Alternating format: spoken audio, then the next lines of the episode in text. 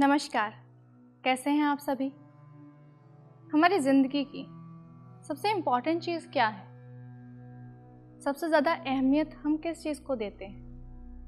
पहचान आइडेंटिटी और अगर मैं कहूँ कि एक दिन एक शख्स आता है और आपसे आपकी वही पहचान छीन के ले जाता है तो कैसा हो? ज़िंदगी ऑलमोस्ट ख़त्म। आज बात करने वाली हूँ एक ऐसे ही क्राइम की एसिड अटैक के, जो कि होता एक बार है, लेकिन वो ज़िंदगी भर हमारे साथ रहता है।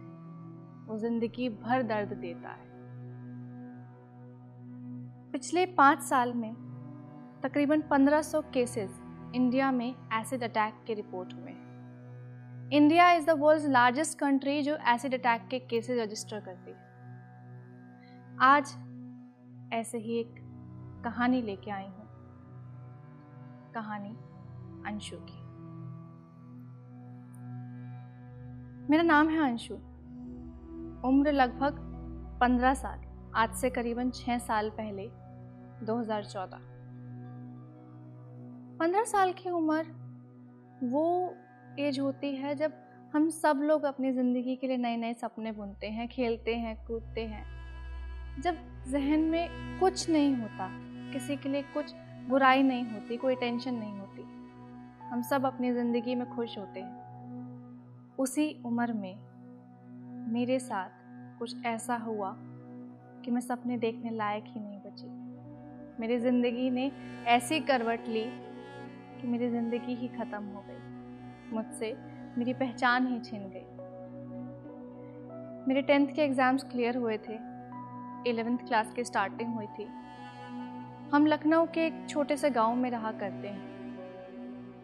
बहुत ज़्यादा विकास नहीं है। मैं साइकिल से रोज़ाना अपने स्कूल आया जाया करती थी। हमारे घर के पास एक फैमिली रहा करती थी, जिसमें एक आदमी था लगभग पचपन साल का। उसकी वाइफ उसके बच्चे रहा करते थे। वो आदमी रोज़ाना जब मैं स्कूल जाती थी, आती थी, मेरा पीछा करता था। हम सब लोगों की एक आदत होती है कि हमारे जहन में एक चीज़ होती है कि कभी हमारे साथ गलत नहीं होगा।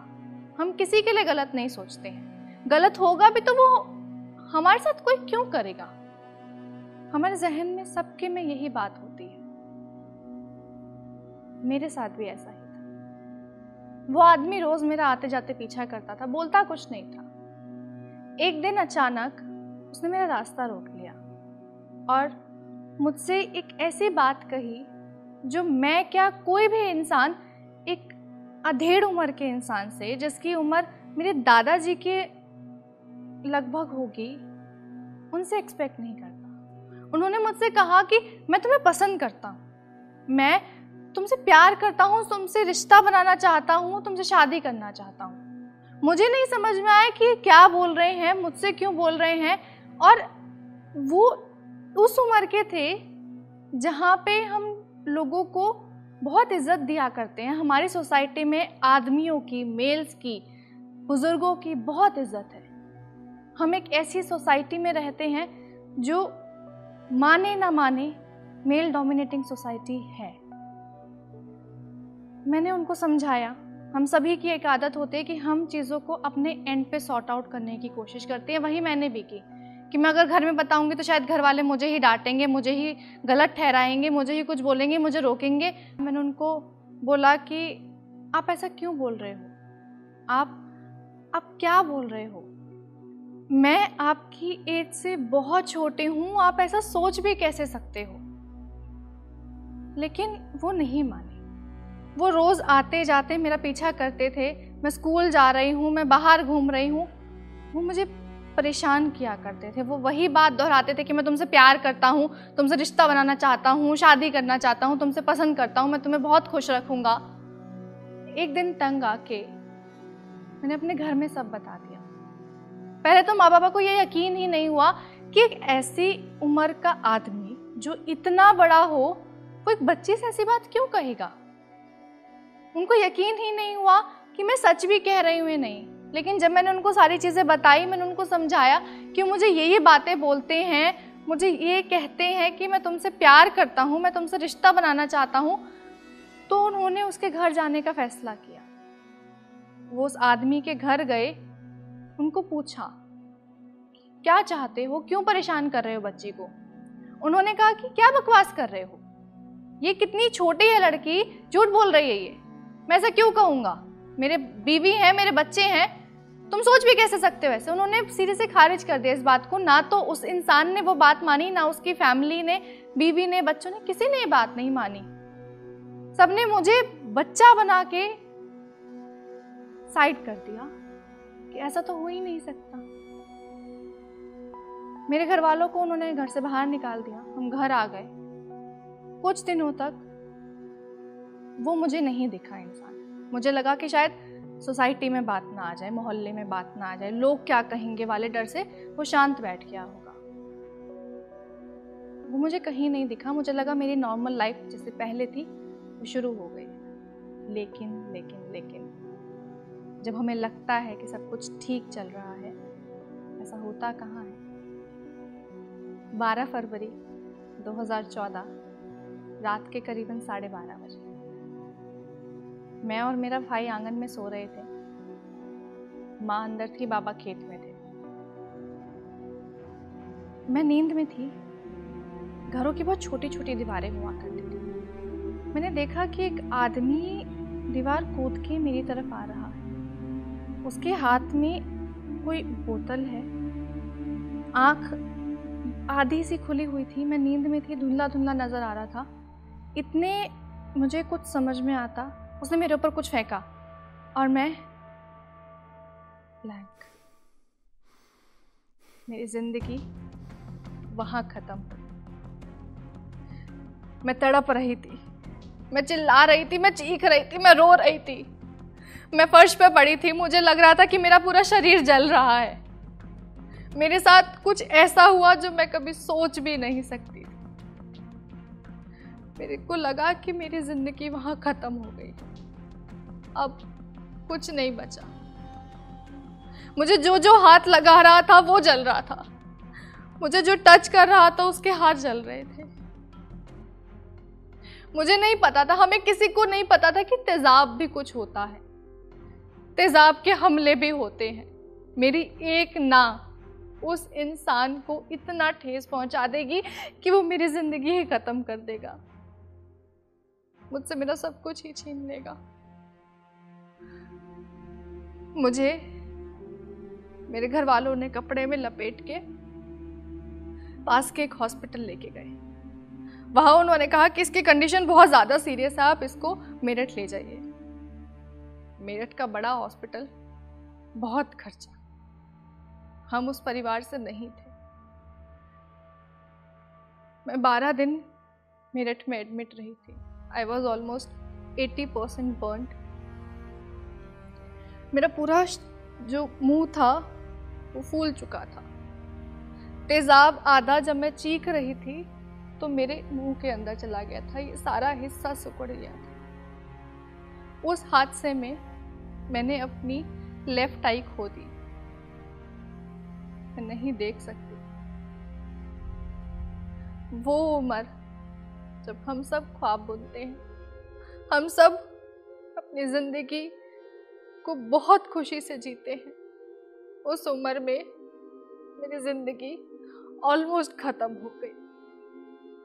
मुझे जो देख रहा था, वो मुझसे डर रहा था। मैं खुद को देख रही थी तो मुझे खुद से घिन हो रही थी, मैं खुद से नफरत कर रही थी। मेरे साथ ऐसा क्यों हुआ? मैंने क्या बिगाड़ा था किसी का?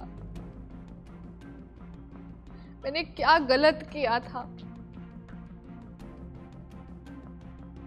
हम सबकी ज़िंदगी में हम हीरोज नहीं बनना चाहते।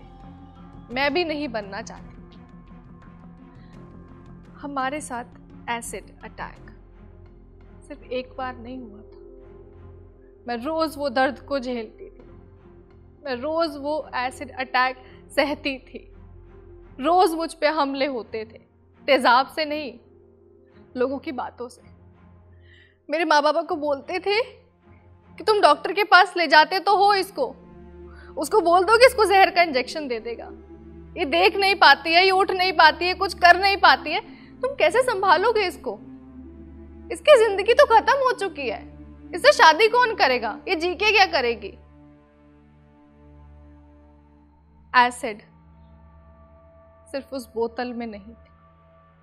एसिड हर उस जबान में था, जिसने मुझे अंदर से मारा था, जिसने मेरी रूह को मारा था। एसिड हर उस नज़र में था, जो मुझे देख के मेरा मज़ाक बनाती थी, जो ये कहती थी कि ये तो कितनी गंदी लग रही है, ये तो भूत जैसी लग रही है। मुझे बच्चों के साथ खेलना पसंद था, लोगों ने अपने बच्चों को मेरे पास भेजने से मना कर दिया। कि तुम इसके पास मत जाओ। हम सब कहते हैं ना कि हमारी ज़िंदगी में ये दिक्कतें हैं, वो दिक्कतें हैं। सच कहूँ, एक बार दूसरे इंसान से पूछना कि तुम कैसे हो? तुम्हारी लाइफ में क्या प्रॉब्लम है? तब पता लगेगा कि हम रोज मरते हैं। हम रोज मौत को जीते हैं। हम रोज कुछ ना कुछ ऐसा सहते हैं जो आप लोग कभी सोच भी नहीं सकोगे। सिर्फ़ एक बार पूछना। मुझे ज़रूरत थी सिर्फ़ मॉरल सपोर्ट की। मेरे माँ बापा मेरा सारा काम करते थे। मैं करीबन छः महीने बेड रेस्ट पे थी। मैं देख नहीं पाती थी। मुझे खिलाना, पिलाना, मेरे को नहलाना और मैं कहूँ, मेरी गंदगी साफ़ करना। वो सब करते थे। कई बार तो मुझे खुद से घिन आती थी। मुझे खुद को लगता था कि अब तुझे जी के करना क्या है? कुछ तो बचा नहीं लेकिन एक अंदर से जहन में था कि अभी साँसें तो चल रही है ना। कुछ तो है, कुछ तो होगा जिसकी वजह से थोड़ी सी ज़िंदगी आसान हो जाए। कभी तो लोगों की सोच बदलेगी। कभी तो ये लोग मुझसे डरना बंद करेंगे, मुझसे आके पूछेंगे कि तुम कैसी हो? तुम खुश हो या नहीं हो? मैं एक साल तक अपने घर से बाहर नहीं निकली। चेहरा ढका रहता था। मैं खुद को ही देखना पसंद नहीं करती थी। एक साल बाद 2015 में मैं लखनऊ के कैफ़े में गई, जो कि सारे एसिड अटैक सर्वाइवर्स मिलके चलाते हैं। वहाँ पहली दफ़ा था जब मैंने अपने चेहरे से कपड़ा उठाया था। जब पहली बार मुझे लोगों ने डर की नज़र से नहीं देखा था। उस दिन मुझे लगा कि ज़िंदगी अभी है। ज़िंदगी अभी बची है। मुझे किसी के लिए नहीं जीना, मुझे किसी की बातों के लिए नहीं जीना। मुझे किसी की तारीफ़ सुनने के लिए नहीं जीना। ज़िंदगी इस चेहरे में नहीं होती है। ज़िंदगी इस दिल में होती है। ज़िंदगी खुद के अंदर होती है। खुशियाँ बाहर नहीं हैं। खुश रहना चाहोगे तो खुशियाँ अंदर ही मिलेंगी। करीबन छः साल की कानूनी लड़ाई के बाद उस इंसान को 5 मार्च 2020 को उम्र कैद की सज़ा हो गई। आज मैं लोगों को अपनी कहानी सुनाती हूँ। लोग मेरे को बोलते हैं कि तुम्हारे अंदर बहुत ताकत है। तुमको हम सल्यूट करते हैं। तुम हीरो हो। लेकिन सच कहूँ, मैं हीरो बनना ही नहीं चाहती। मेरे को वैसे ही इंसान की तरह जीना है जैसे कि सब जीते हैं। मुझे नॉर्मल इंसान ही बनना था। आज भी चाहती हूँ कि लोग दिल से हमको दया ना दिखाएँ, हमारे साथ आके बैठे। जैसे दोस्त होते, जैसे परिवार होते। लोगों की सोच बहुत ज़रूरी है। 2013 में सुप्रीम कोर्ट ने ये कानून ज़रूर लागू किया था कि एसिड्स पब्लिकली नहीं बिक सकते हैं, लेकिन आज भी बिकते हैं। क्यों कोई भी स्टेट गवर्नमेंट इन चीज़ों के ऊपर एक्शन नहीं लेती है। सबको पता है, सरकार को, मोहल्ले वाले को, बड़े से बड़े इंसान को, छोटे से छोटे अहदे वाले इंसान को, कि तेज़ाब प्लास्टिक की बोतलों में, गलियों में बिकता है। कानून लागू करने से कुछ नहीं होगा, जब तक कि लोग अपनी सोच ना सुधारें। ज़िंदगी कुछ नहीं चाहती। ज़िंदगी सिर्फ़ इज़्ज़त चाहती है। मैं, हर लड़की सिर्फ़ इज़्ज़त चाहती